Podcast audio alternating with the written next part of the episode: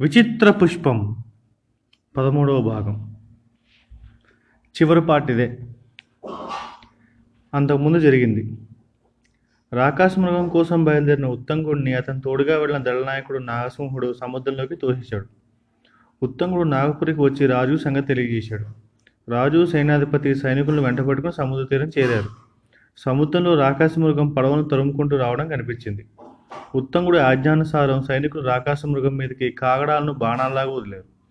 రాకాశ మృగం భగ్గుమని మండి నీళ్ళలోకి మునిగిపోయింది. రాజు నాగపురికి తిరిగి వెళ్ళాడు. ఆ తర్వాత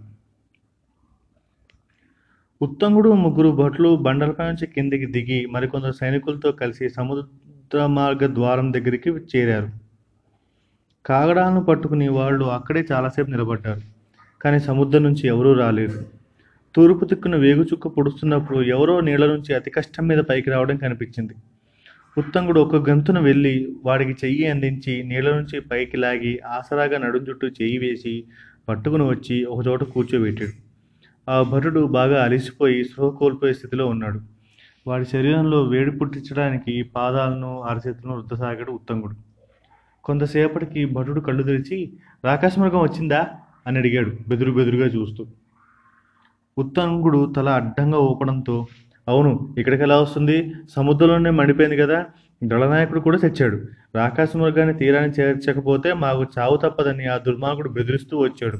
ఆఖరికి వాడే తెచ్చాడు తాను రాజునైతే మాకు మంచి మంచి బహుమతులు పదవులు ఇస్తానని ఆశ చూపాడు. అయితే హఠాత్తుగా సముద్రం నుంచి రాకాశముఖం రావడంతో హడలిపోయాం. దళనాయకుడు ఒక్క పూల కట్టను తీసి దాన్ని ముందుకు విసిరాడు. కానీ ఆ రాకాశ మృగం బ్రహ్మాండమైన తన చేతులతో పడవలను పట్టుకోపోయింది సరిగ్గా ఆ సమయంలో మండుతూ ఉన్న కాగడాలు దాని శరీరాన్ని తాకడంతో నీడలోకి మునిగింది. కొంతసేపటికి అది మా పడవల కింద నుంచి లేచి పడవలను తల కింద చేసి పువ్వులను ఏరుకోసాగింది కానీ తీరం నుంచి వచ్చిన కాగడాలు దాని తలను శరీరాన్ని మళ్ళీ తాకడంతో భగ్గుమని మండి నీడలోకి మునిగిపోయింది. దిక్కుకొకరుగా పడిపోయిన మిగతా బాటలు ఏమేరో తెలియదు నేను ఇలా ఏదుకుంటూ తీరం చేరాను. అన్నాడు. దళనాయకుడు పడవలోంచి నన్ను తుహేశాడు ఆ తర్వాత ఏం జరిగిందో నువ్వు రావడం వల్ల తెలిసింది అన్నాడు ఉత్తంగుడు. నిన్ను నీళ్ళలోకి తోసేసి దళనాయకుడు మా దగ్గరికి వచ్చి రాకాశమోగాన్ని తనకు అనుకూలంగా మార్చుకుని తానే నాగపూర్కి రాజును కాగలనని మాతో చెప్పాడు. ఆ దురాశ అతడి ప్రాణం తీసింది అన్నాడు భటుడు. సరే మనం ఇప్పుడు సేనాధిపతి దగ్గరికి వెళ్ళి జరిగిన సంగతి చెప్పాలి అన్నాడు ఉత్తంగుడు. అలాగే నేను నీతో వస్తాను. అంటూ లేచి నిలబడ్డాడు భటుడు. అప్పుడో సూర్యోదయం అవుతోంది. వాళ్ళకు సముద్ర జలాన్ని ఆనుకుని ఏదో మనిషి శవం కనిపించింది. వాళ్ళు దగ్గరికి వెళ్ళి చూశారు. ముఖం ఒళ్ళు కాలిపోయిన వికారమైన మనిషి శవం అది. దాన్ని పరిశీలించిన ఉత్తంగుడు ఇది రాకాసి మృగం మృతదేహం కావచ్చు. ఇక్కడ ఇద్దరు భటులను కాపలా ఉంచండి. నేను రాజధానికి వెళ్ళి ఈ సంగతి చెప్తాను అని అక్కడి నుంచి బయలుదేరాడు. అతడు రాజధానిలోని సేనాధిపతి ఇల్లు చేరేసరికి సేనాధిపతితో పాటు అందరూ కా పాటు కాబూయి కూడా అక్కడే ఉన్నాడు. అతన్ని చూడగానే భటులు ప్రాణాలతో గట్టి చేరారా? దళనాయకుడు ఏమయ్యాడు? అని అడిగాడు సేనాధిపతి. దళనాయకుడు రాలేదు ప్రభు అసలు ఏం జరిగిందో మీరే స్వయంగా వినండి అంటూ భటుడిని చూపాడు ఉత్తంగుడు. భటుడి ద్వారా జరిగిన దాన్ని విన్న సేనాధిపతి దళనాయకుడు నాగసింహుడు జలసమాధి అయి ఉంటాడన్న అనడంలో సందేహం లేదు. అయినా అతడి మరణవార్త రాజుగారికి ఆనందం కలిగిస్తుందని చెప్పలేం. ఎంతైనా అతడు రాజబంధువు కదా అని అక్కడి నుంచి రాజు దగ్గరికి బయలుదేరాడు. మిగతా వాళ్ళు ఆయన్ని అనుసరించారు. ఉత్తంగుడు భటుడు చెప్పిన విషయాలను సేనాధిపతి రాజుకు తెలియజేశాడు.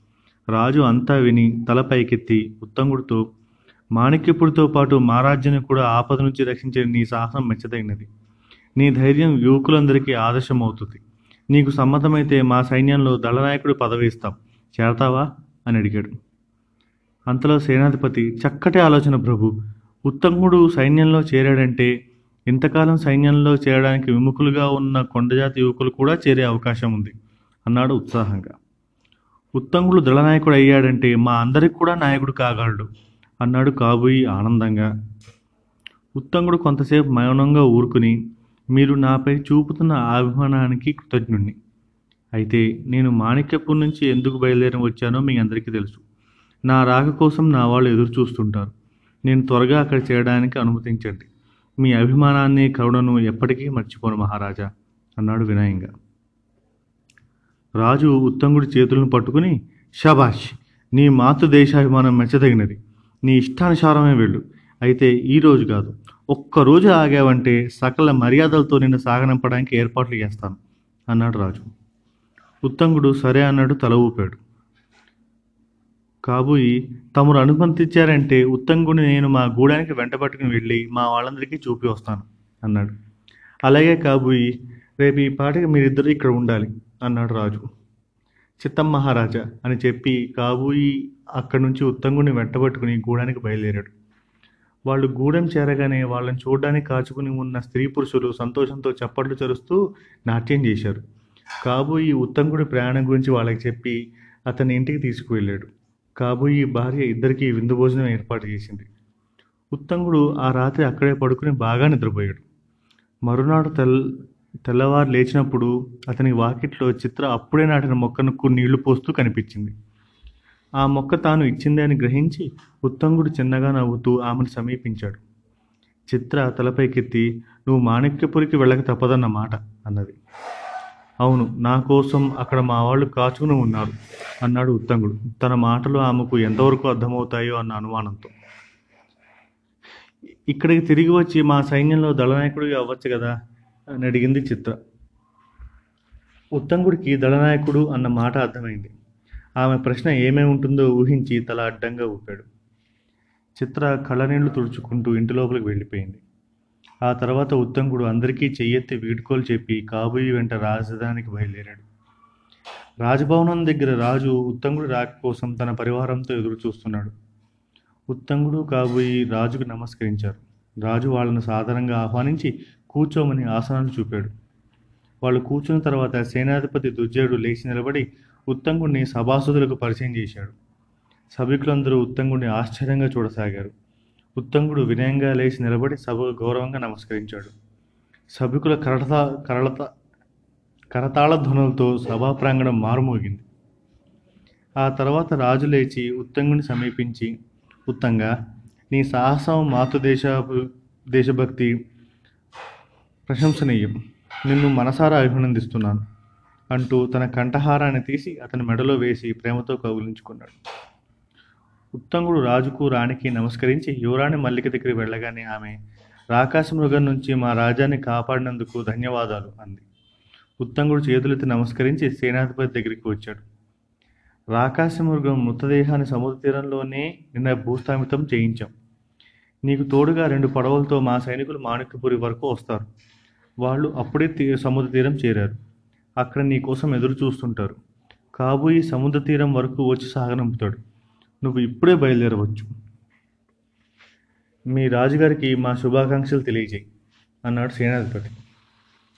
ఉత్తంగుడు మరొకసారి సభికులందరికీ నమస్కరించి కాబోయి వెంట నడిచాడు. సభికులందరూ గౌరవంగా లేచి నిలబడ్డారు.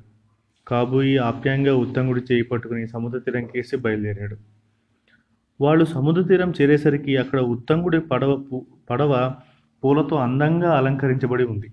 పడవ నిండా ఏవేవో కానుకలు పళ్ళు ఉన్నాయి.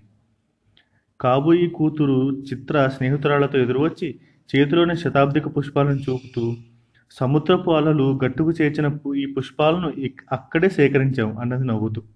అలాగా వాటిలో కొన్నిటిని నా కానుకగా యువరాణి మల్లికకు ఇవ్వండి అన్నాడు ఉత్తంగుడు నవ్వుతూ పడవకేసి నచ్చాడు కాబూయి అతన్ని ఆఖరిసారిగా ఆప్యాయంగా కౌగులించుకుని పడవలోకి ఎక్కించాడు. అతడు కూర్చోగానే ఇద్దరు భటులు పడవ నీళ్ళలోకి తూశారు. అది ముందుకు వెళ్ళగానే రెండు పడవలలో కొందరు భటులు దాని వెంట బయలుదేరారు. సాయంకాలానికి మూడు పడవలు మాణిక్యపూర్ రాజ రాజతీరాన్ని సమీపించాయి. వాటిని గమనించిన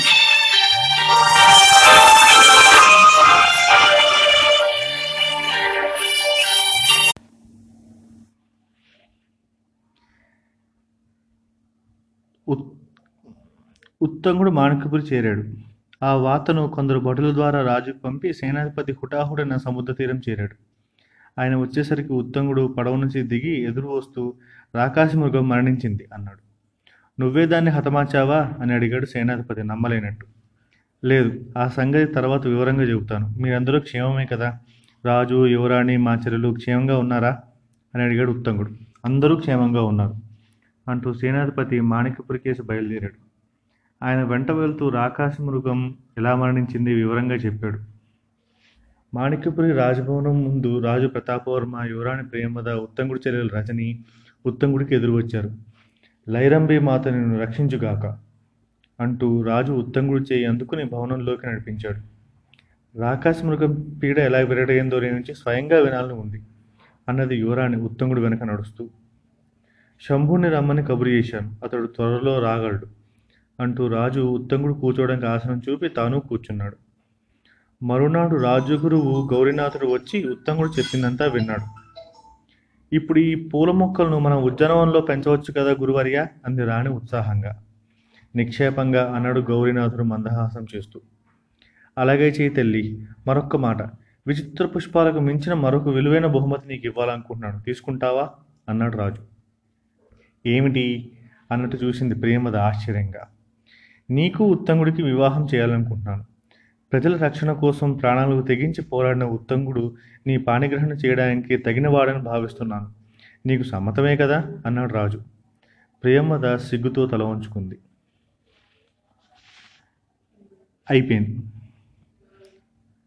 క్షమించాలి. మధ్యలో ఫోన్ వచ్చింది. కొన్ని డిస్టర్బెన్సెస్ కూడా వచ్చే ఉంటాయి. కాకపోతే నాకు మళ్ళీ చదివే ఓపిక లేదు. అందుకే రికార్డింగ్ దీంతోనే ముగిస్తున్నాను.